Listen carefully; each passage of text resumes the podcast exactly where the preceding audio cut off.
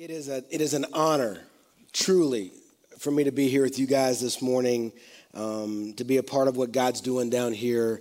I am blown away uh, when I walk into here because there's so much that you guys are doing that is so much better than what we're doing uh, in Bedford, Virginia, which is weird to say because we are um, the grandmother church for Bedrock, Sarasota. So when when your grandchildren are doing stuff better than than you do, right? When they have nicer stuff, and you're like, "How did you do that?" Can how does this phone work and the Instabook and the Facegrams and the I just feel like that guy, you know? You guys are doing great, and we're so very, very proud of you. I give you greetings from uh, all of the churches in the Bedrock Network that just want to say we're so glad that you're a part of the family and to see what God's doing uh, here in Sarasota, Florida, and uh, could not be more excited to be a part of it today. And so Blake gave me the challenge of finishing up this series, and so I'm honored to do that, uh, to talk about when church leaders fail. So we're going to be spending some time this morning in John chapter 21. So be finding John chapter 21. If you got a Bible, uh, open it up. If you got a phone, tablet, wherever it is where you see the Word of God, uh, I want you to get that out because I want you to see God's words today and, and not mine for sure. So while you're finding it, um, I asked Jonathan already if I could use his keyboard. So um, I would like to begin the sermon this morning by playing you a little bit of Beethoven. I don't know if you guys familiar with this guy named Beethoven. Um, I don't know if he's on Spotify, but he's a, he was a really good artist back in the day, okay? And so um, I'm going to play a little Beethoven for you today. Let me make sure this thing. All right, here we go. Are you ready? Here we go, here we go, here we go. Okay, hold on, hold on, one second. I'm almost there. Let me get my fingers warmed up a little bit. I'm new, it's fresh, it's early in the morning. Here we go. One more time. Here we go. Uh, I'm sorry. Hold on. Apparently the keyboard's a little broken. Can we tweak this a little bit? Okay, here we go. I'm to try this again. If you guys could fix that in the back, it'd be great. Here we go.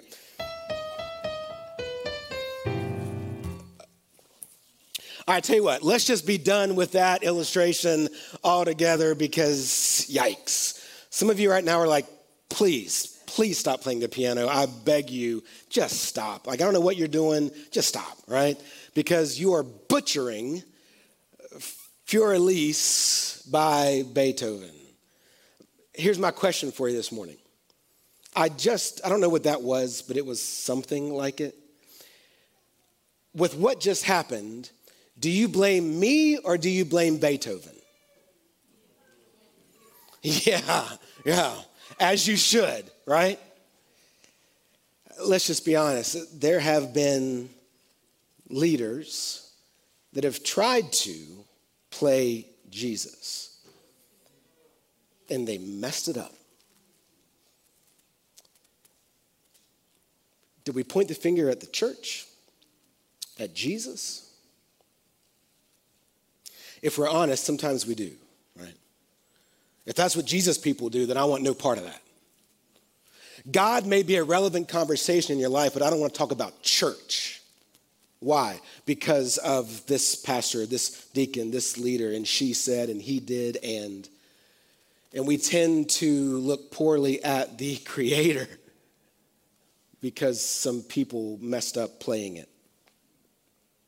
This morning we need to take a look at that idea to find that idea here in Scripture, we're going to look at a leader that messed it up. And Jesus has a one on one conversation with that guy, and we're going to learn a lot from it. So it's in John chapter 21. Jesus is having a conversation with this guy named Peter. Okay? Peter, great leader, messed it up. By the way, more than just once. Peter was that guy. We'll talk more about it in just a second. But Peter had messed it up, Peter had failed. And Jesus comes to Peter and has this conversation. John chapter 21, beginning in uh, verse 15. When they had finished breakfast, Jesus said to Simon Peter, Simon, son of John, do you love me? Let's make a mental note of that. Do you love me? Do you love me more than these? He said to him, Yes, Lord, you know that I love you. He said to him, Feed my lambs. He said to him a second time, Simon, son of John, do you love me? He said, Yes, Lord, you know that I love you. He said to him, Then tend my sheep. He said to him the third time, Simon, son of John, do you love me? Peter was grieved because he said to him the third time, Do you love me? And he said to him, Lord, you know everything. You know that I love you. Jesus said to him, Then feed my sheep.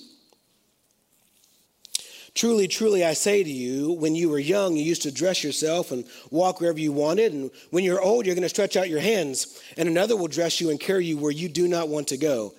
And this he said to show by what kind of death he was to glorify God. And after saying this, he said to him, Follow me. Peter turned and saw the disciple whom Jesus loved following them. The one who also had leaned back against him during the supper had said, Lord, who is it that's going to betray you? And when Peter saw him, he said to Jesus, Lord, but what about this guy? Jesus said to him, If it's my will that he remain until I come, what is that to you? You follow me. A lot in this passage for leaders, for the church, for every one of us in this room, me included. So before we dive into the, the details of this passage, will you join me as we pause for just a moment and let's pray together? God, I thank you for your word. I thank you that it is perfect. It is true in all that it says, and it is trustworthy. And so, because it's true and trustworthy, it should carry some weight in my life. It's sufficient for what we need today and very relevant as the day it was written.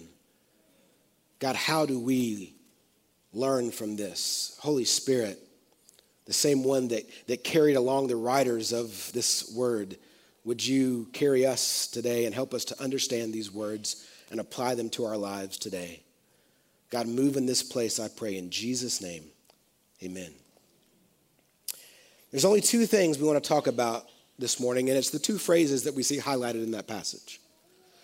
The first question is Do you love me?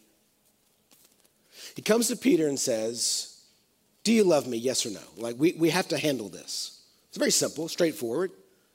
The answer is a little complicated, but the question seems simple Do you love me? So let's take each part of that very simple question, but let's break it down. We're, we're very good in the church at making simple things complicated.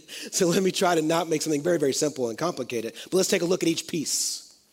He says, Do you love me? Who's he talking about? Go back to our passage. Jesus says to him, to Simon Peter, right? So when Jesus walks up and says, Simon Peter, right?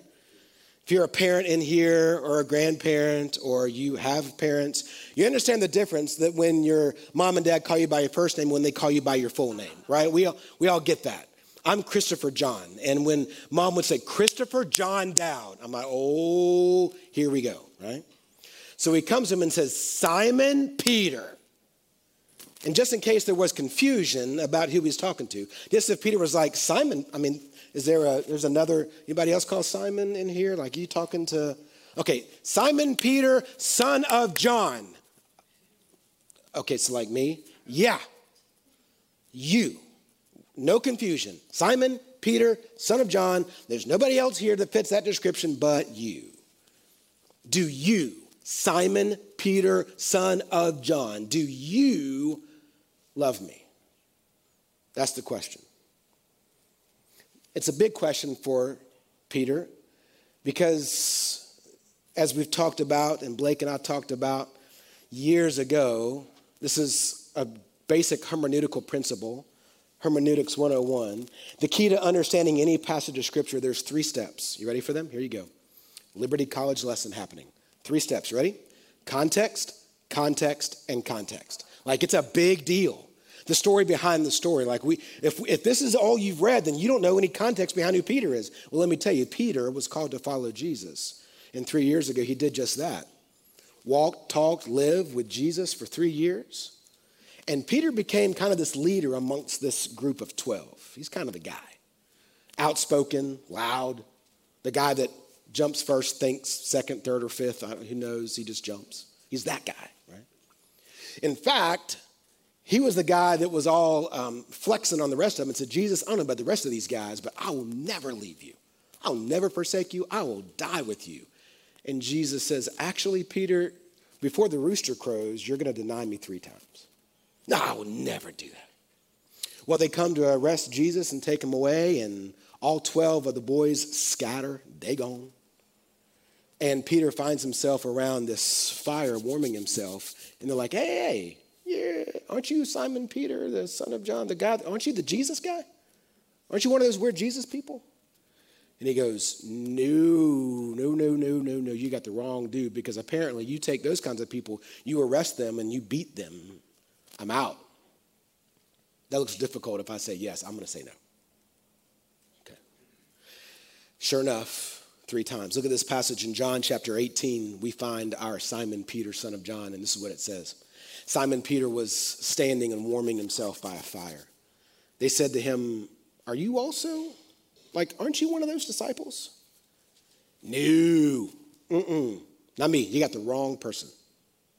Well, one of the servants of the high priest, a relative of the man whose ear Peter had cut off. Uh, did I fail to mention that part of the story as well? Yeah, they came to arrest Jesus, and Peter's flexing. Peter's being Peter. And he's like, You ain't taking my Jesus. And he just grabs a sword and just starts hacking, right? And in, in, in this maneuver, a dude's ear gets chopped off, right? I, like, that is First of all, you think he's bold, but goodness gracious, like all you caught was an ear with a sword? Like that's not, you don't plan that. I'm just gonna go for the ear, check this out. Like I don't, I don't know what he, but we got an ear. And Jesus in the moment is like, okay, Peter, uh, Peter, mm, hold on, I'm so sorry. Picks up the ear. This is legit.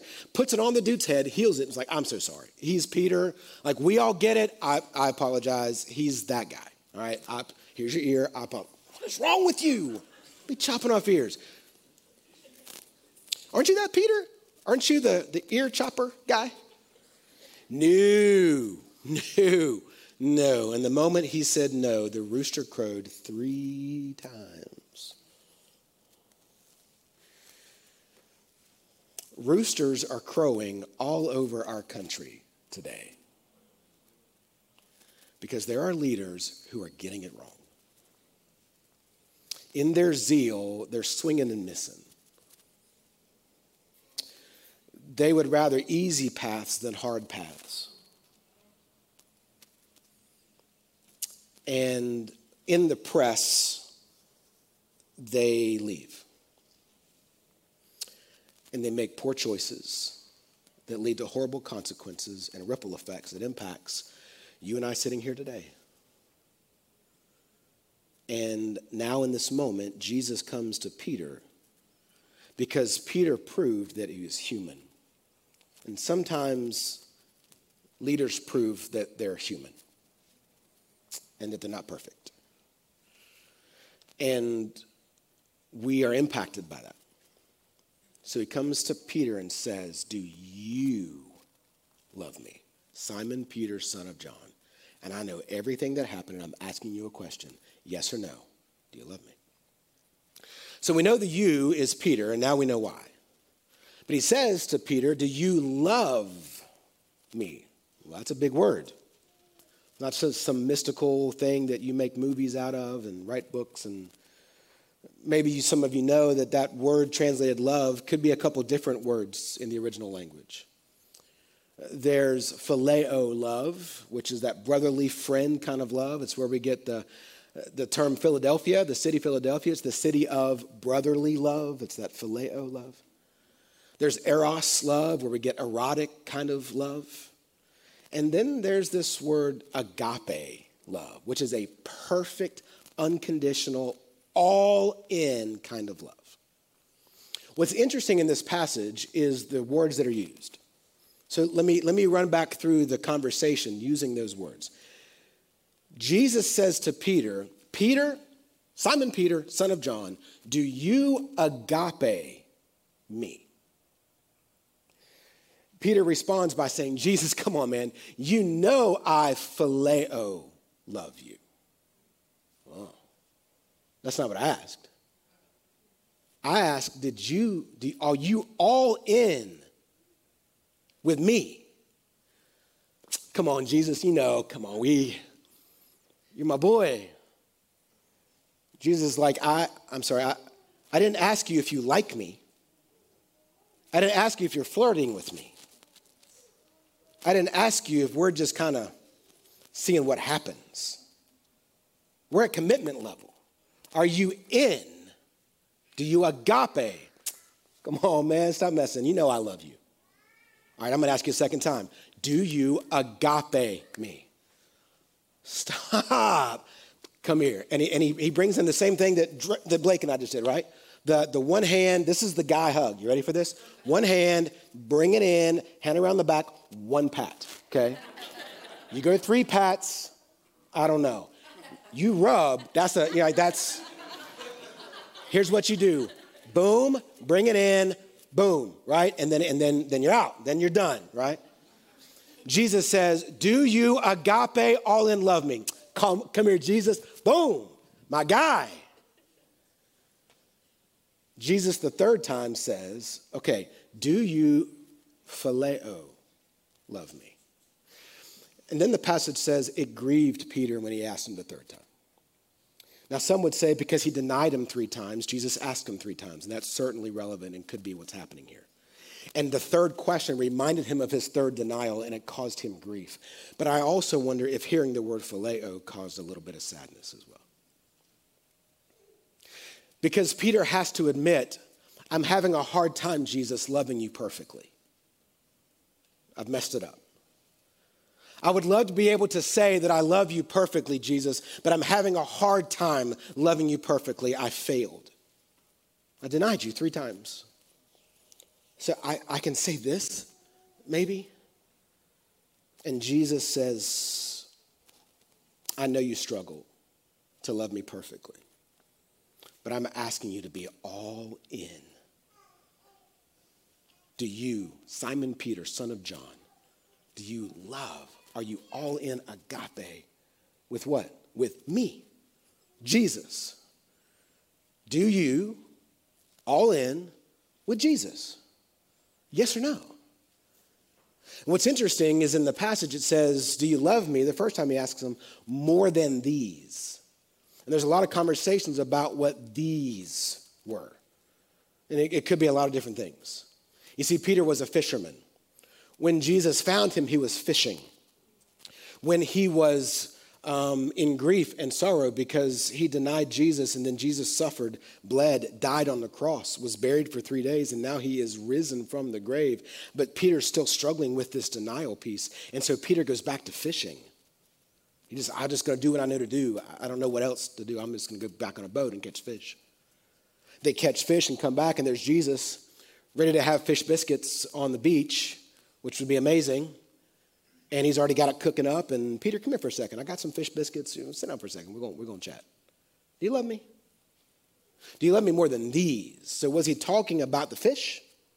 Do you love me more than all these things flopping on the ground right now and those nets and that. Do you love me more than these? Do you love me more than, than your identity, what you find identity in? Do you love me more than what you feel like is going to be security for you? Do you love me more than what your escape is? Do you love me more than a hobby? Do you love me more than whatever this is? Do you love me more than this?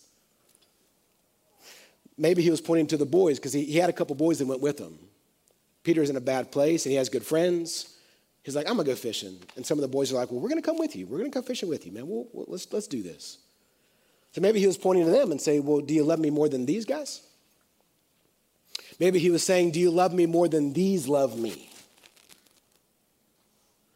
Do you love me? Maybe he was saying more than these denials, your failures. Can we have a conversation about the multiple times you have dropped the ball? Do you love me? Jesus. Can I ask you that question this morning? I mean, before we go any further, the most important thing that we might have is this moment right now. Can I ask you a question? If you were standing here today and ask you that same question, what would you say? Do you love Jesus? Not just dating Jesus, not just friends with Jesus. Do you love him more than whatever else you're chasing right now? The commentators, you know, discuss what these meant. I don't know what these means for you. Do you love Jesus more than you fill in the blank? What is it you're chasing right now? What is it you're passionate about? What is it that you feel like identifies you? What is it that you feel like is who you are? Do you love Jesus more than that thing, that title, that position, that relationship, that because it's all in. And here's how genuine salvation happens. Aren't you glad to know that Jesus was all in when he loved you enough to die for you?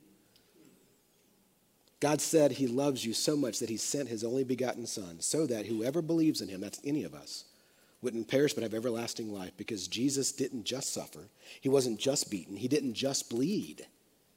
He died fully, 100%, buried in a grave, and then 100% fully bodily rose from the grave that you and I could have victory. And the way that we have victory is by placing our faith and trust in Him as Savior and Lord. That means all in. Lordship means 100% of me, not 90%, not 95%, not 99%.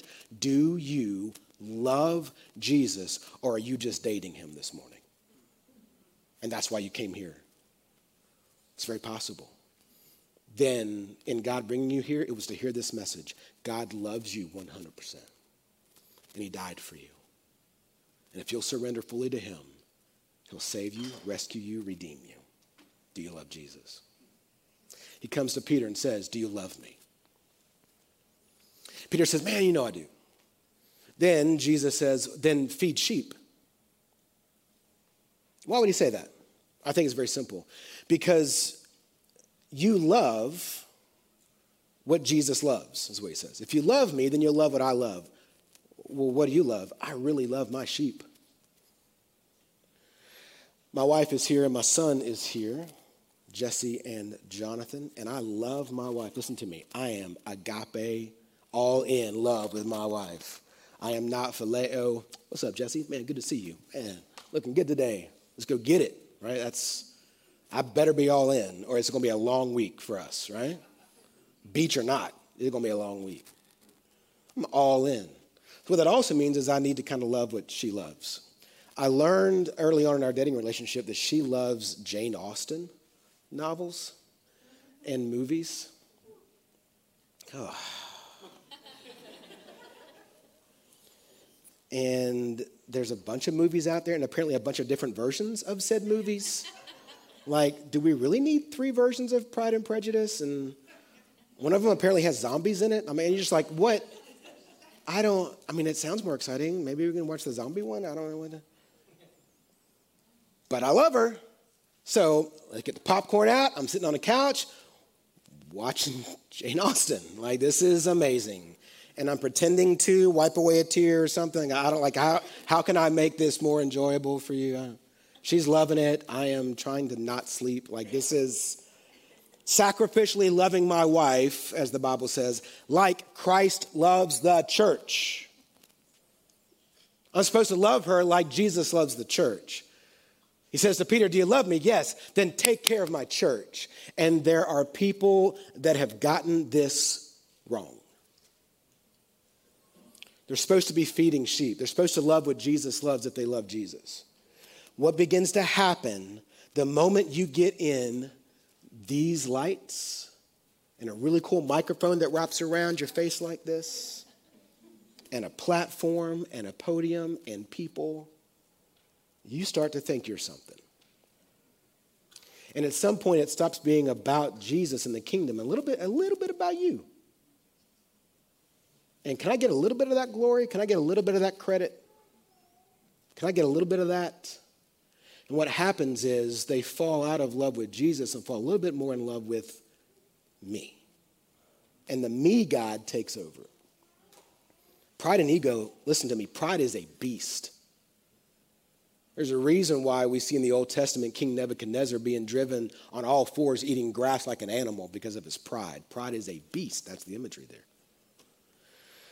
And God, in his grace, will move in such a way as to humble you.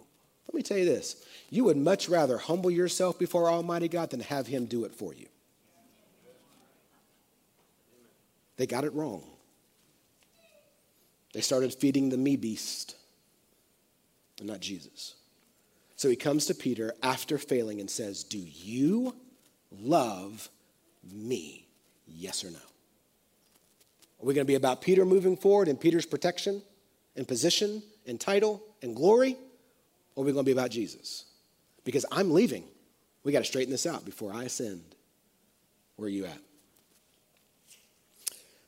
The second point, and the only logical next step, is when he says to him, Do you love me? The second point is, Then you follow me. That's what I said. Do you love me? Yes or no? Yes. Okay. Then you follow me. After he says this, he says, Well, Peter, here's the deal, man. I uh, love you, and I'm, I'm glad that you love me. Um, they're going to take you at some point where you don't want to go and dress you with what you don't want to wear, and they're going to stretch out your hands, thus signifying the way he was going to glorify God through his death. He would be crucified upside down as a martyr. Well, this doesn't sit well with our boy, right? Uh, if God right now showed you what's coming and you were like, oh, I don't know if I, you know, Peter, here's what's coming. There's going to come a day when this is going to happen. You're going to die, but it's going to be for the glory of God. And Peter's like, oh, yeah, it sounds awesome. Sweet. Um, looks around and there's John, the one Jesus loves, Blah, right? And it says he's following, right? So Peter and Jesus have had one on one fish biscuits on the beach. And here comes John. And Peter's like, all right, hey, Jesus, what about that dude? What about beloved boy back here? Jesus says, I'm sorry.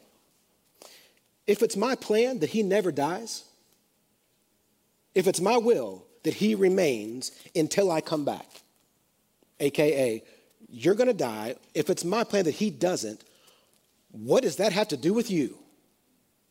You follow me. Do you love me? Yes. Okay. Then you follow me. Again, don't want to make it complicated, but let's break down the phrase again. You, Simon Peter, son of John. It's really easy for Peter to go, yeah, but what about that guy and point the finger? This is an old preacher sermon illustration. Whenever you're pointing one finger, you've got three pointing back at you, right? What about this dude? Yeah, but you got one, two, three. Yeah, but what about, nah, we're not. What about, what about, what about that guy? So we do this because we don't like this, right? What about that dude? Well, what's that got to, let's talk about you. We're talking about you. Not the person next to you, not the person in front of you right now, not the person behind you. Some of you right now are like, I hope you are listening to this message right now. No, I'm not, I'm talking to you. Mm-hmm. I hope they watch later on online. I, I hope they do too, but we're talking about you right now. You.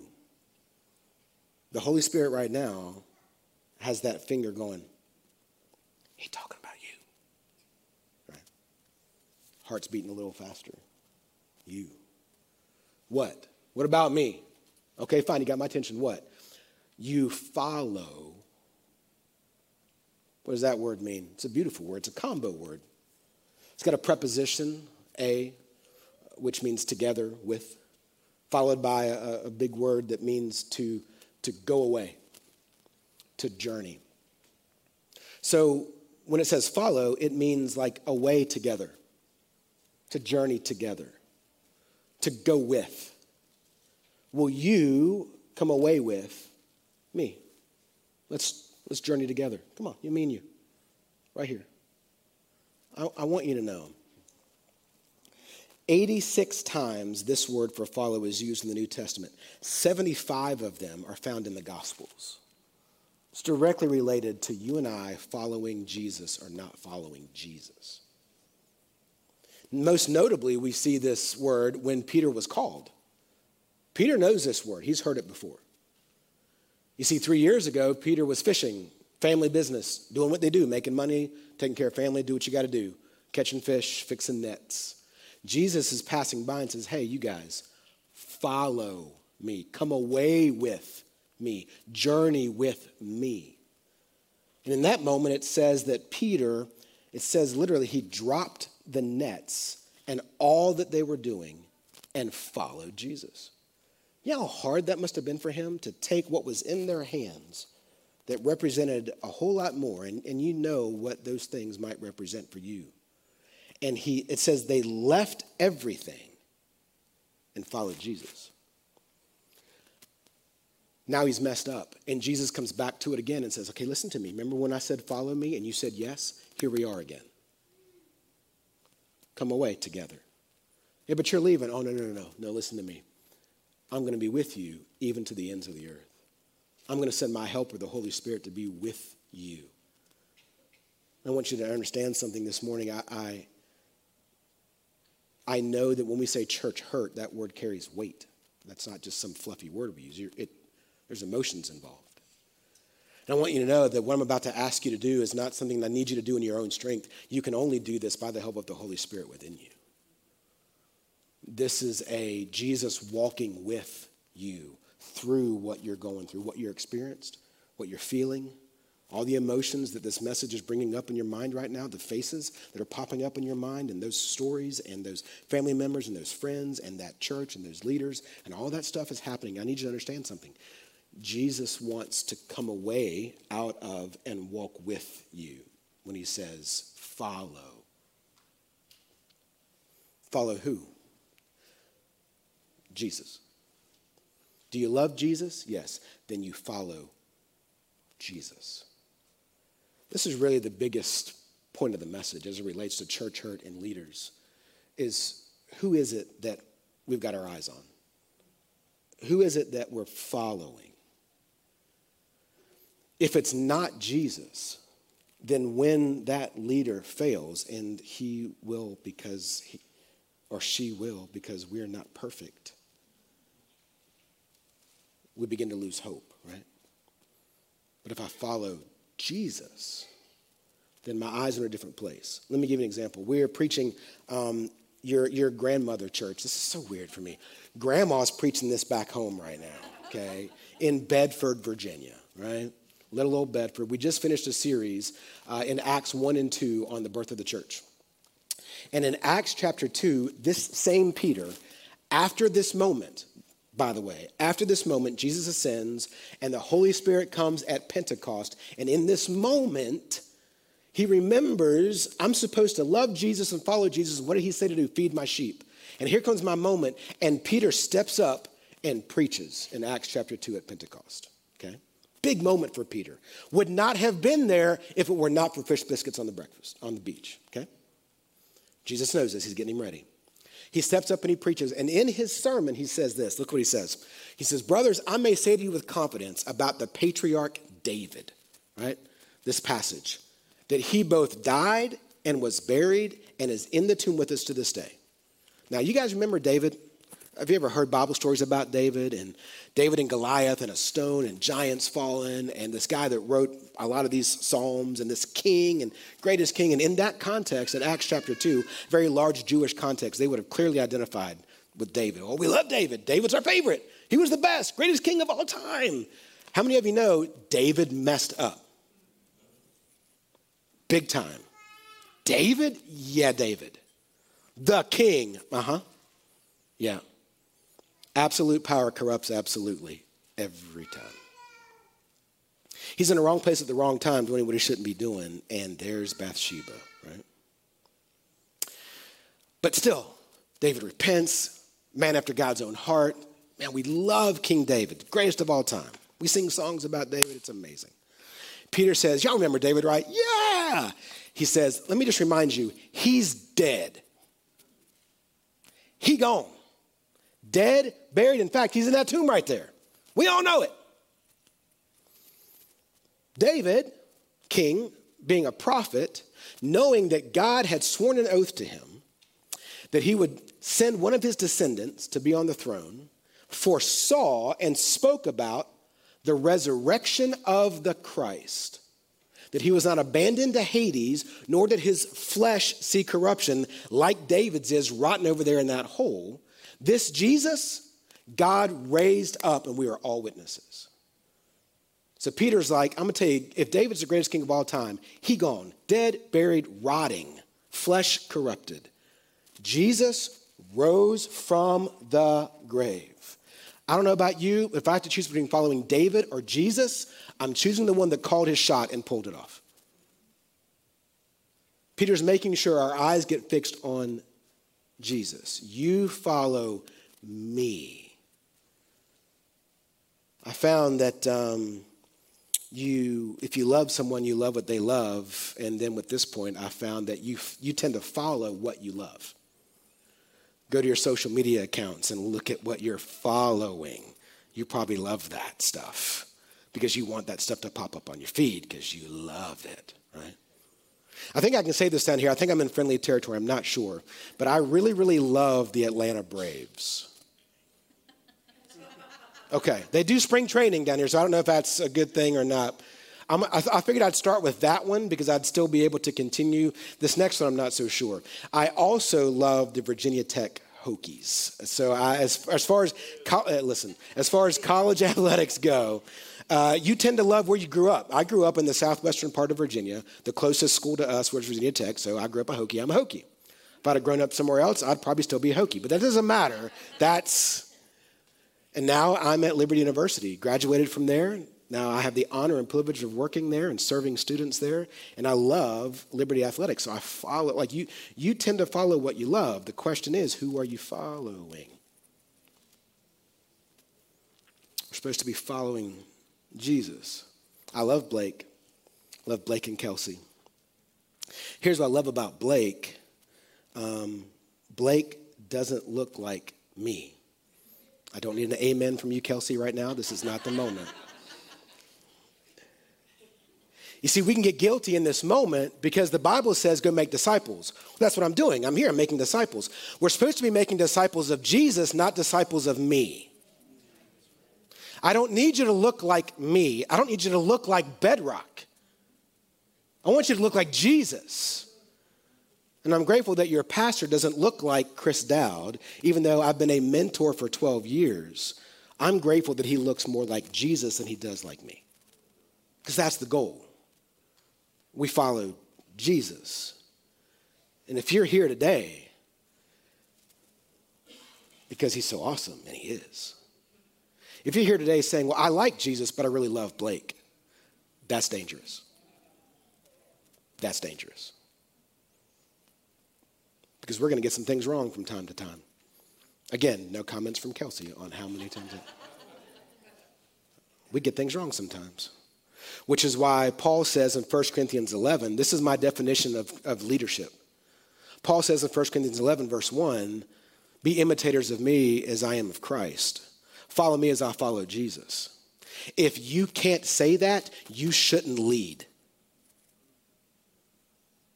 If I'm not following Jesus, then why on earth would you want to? If I can't say, follow me as I'm following Jesus, then I shouldn't be here. Now, nobody does it perfectly. We struggle with our flesh and our spirit. What I want to do, I don't do. What I don't want to do, I do. Wretched man that I am. Same guy. Paul also said, But by the grace of God, I am what I am. If I had time, I'd share my testimony. And if, if you knew me from back in the day, you might be like, Why is this dude in the pulpit? A lot of grace. A lot of grace. I found that if I place my hope in anything that changes, when it changes, not if, then I lose hope. So I choose to place my faith in something that never changes. Well, good luck finding that. I found one. What is it? Jesus. Do you love Jesus? Then you follow Jesus. And I love what he loves. You know what he loves? He loves the church. So I can be hurt by other people and leaders who fail but I choose to love what Jesus loves because I'm following him and not that guy, that girl.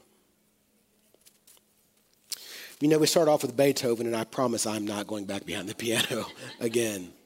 I was talking to Jonathan, and he came up to me after the service last night. I'd never heard this story. I thought it was a great story, so I thought we'd bookend the message with this. That's what he said. He said that that song is called For Elise. Okay, that's just what it means.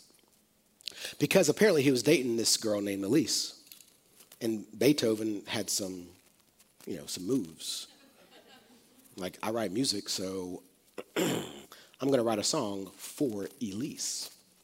Here you go. And she wanted to learn how to play the piano. And he's like, well, yeah, there's plenty of room right here on this uh, piano bench. You come here, come here, come here, come here, come here. I'm going to play the left hand, you play the right hand. Let me, let me teach you how it starts. Okay? And so the, the song begins very easy. Easy enough for me to have learned it in just a second, right? Oh, that's uh, you're really good at this. Oh, am I? Oh, yeah, he's very good. He's working. Beethoven. Okay, he had game. But then all of a sudden, Elise decides to break his heart and dump him. So, in order to make sure that Elise couldn't learn the rest of the song, from that moment on, it gets extremely complicated. Huh for Elise. I got for Elise. La la la la. Right. Good luck playing that one. Okay, Beethoven. Okay. All right. I see you. Right. How many of you know Beethoven had some issues? Beethoven didn't get it all right. If I walked through the history of Beethoven, you would see struggle and difficulty, probably some bad choices. But you know what you don't do with Beethoven? You don't throw out classical music. Leaders fail, but we need to discuss what we do when that happens. Number one, do you love Jesus? That's the first question. You have to answer that one today. And, and you will. Uh, and you might, as you leave the room and go back to your car and go to lunch, but that question's going to sit. Do you love all in Jesus. And there might be somebody in the room right now that goes, I'm not sure that that, that that describes my relationship with him. I like him. I'm checking this thing out. I don't know that I've ever crossed over from a mental understanding to complete faith and surrender in control of my life to Jesus as Lord. I've never pushed the chips all the way in. Today can be that day, friend. He loves you. I came here to tell you this and invite you to make that decision today. Some of you in the room, you say, I, do, I love him. But I'm going to be real honest with you. I have had some hurt in my life because of leaders that didn't, or at least displayed that they didn't. They were living for themselves and not for Jesus. They weren't following him. I was looking at them and they let me down, and it's impacted my faith. Can I just invite you to maybe spend some time today and ask God for help with all the emotions that come from that? For you to wrestle with how to forgive that person. See, that's going to be really, really hard. I know. I don't think I can do that. You're right. That's why you need to ask the Holy Spirit to help you in this moment. Because it's a burden for you. Why would you let their mistake continue to burden your discipleship and your walk with Jesus? There needs to come a moment where you just go, man, he's not perfect, she's not perfect, I'm not either, you are. I'm going to take my eyes off of that and put my eyes on you. I will look to the hills from where my help comes from. My help comes from the Lord. And maybe you just need a moment to go, God, help me to get my eyes from here. And, and would you just be the lifter of my head and just help me look at you? If I fix my eyes on you, maybe I can take some steps forward instead of sitting here in neutral for years now. Or one more. He asked Peter three questions. I'm going to ask you three. First one, do you love Jesus? Do you need to push your chips in and come give your life to him, be saved today? Secondly, do you have some church hurt that you just need to give to him? Let him lift your head up and look at Jesus. Thirdly, I love this man and his wife, pastor here in this church and their team. He needs your prayer. The enemy is a punk, and he's very good at what he does all of us, everybody in this room, are a bad day away, a bad choice away, if left unchecked. I'm grateful to be part of the team that checks and comes and says, You need some rest, okay? He needs your prayers. So, just a moment, um, the worship team's to come up. and uh, play some things. This altar is to be open for you. I'm to be right here on this front row. If that first question, do you love Jesus, has met your heart right now, and the Holy Spirit is saying, He's talking to you, that's you, not the person next, not somebody else, you. I mean, I'll be right here. I would love nothing more than to talk with you more about how to surrender your life to Jesus today.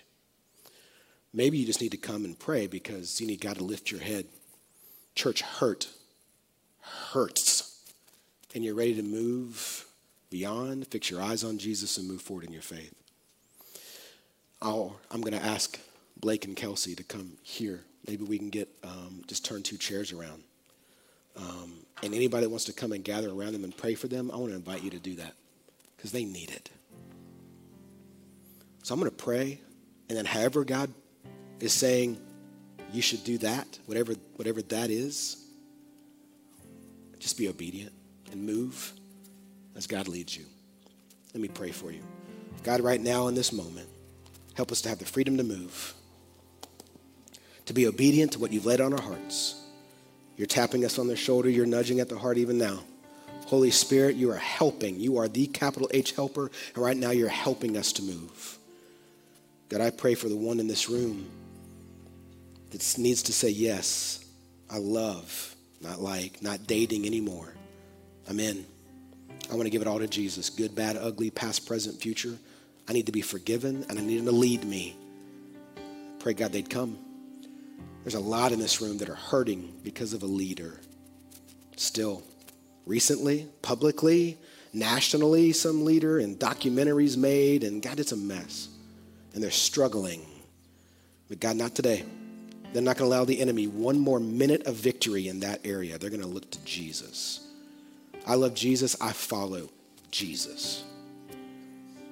Others in this room need to just come and pray for their pastor and his wife and their family. It's not easy, this calling to full time ministry. But we lift up our pastor to you. Give him strength. Pray all this in Jesus' name. Amen.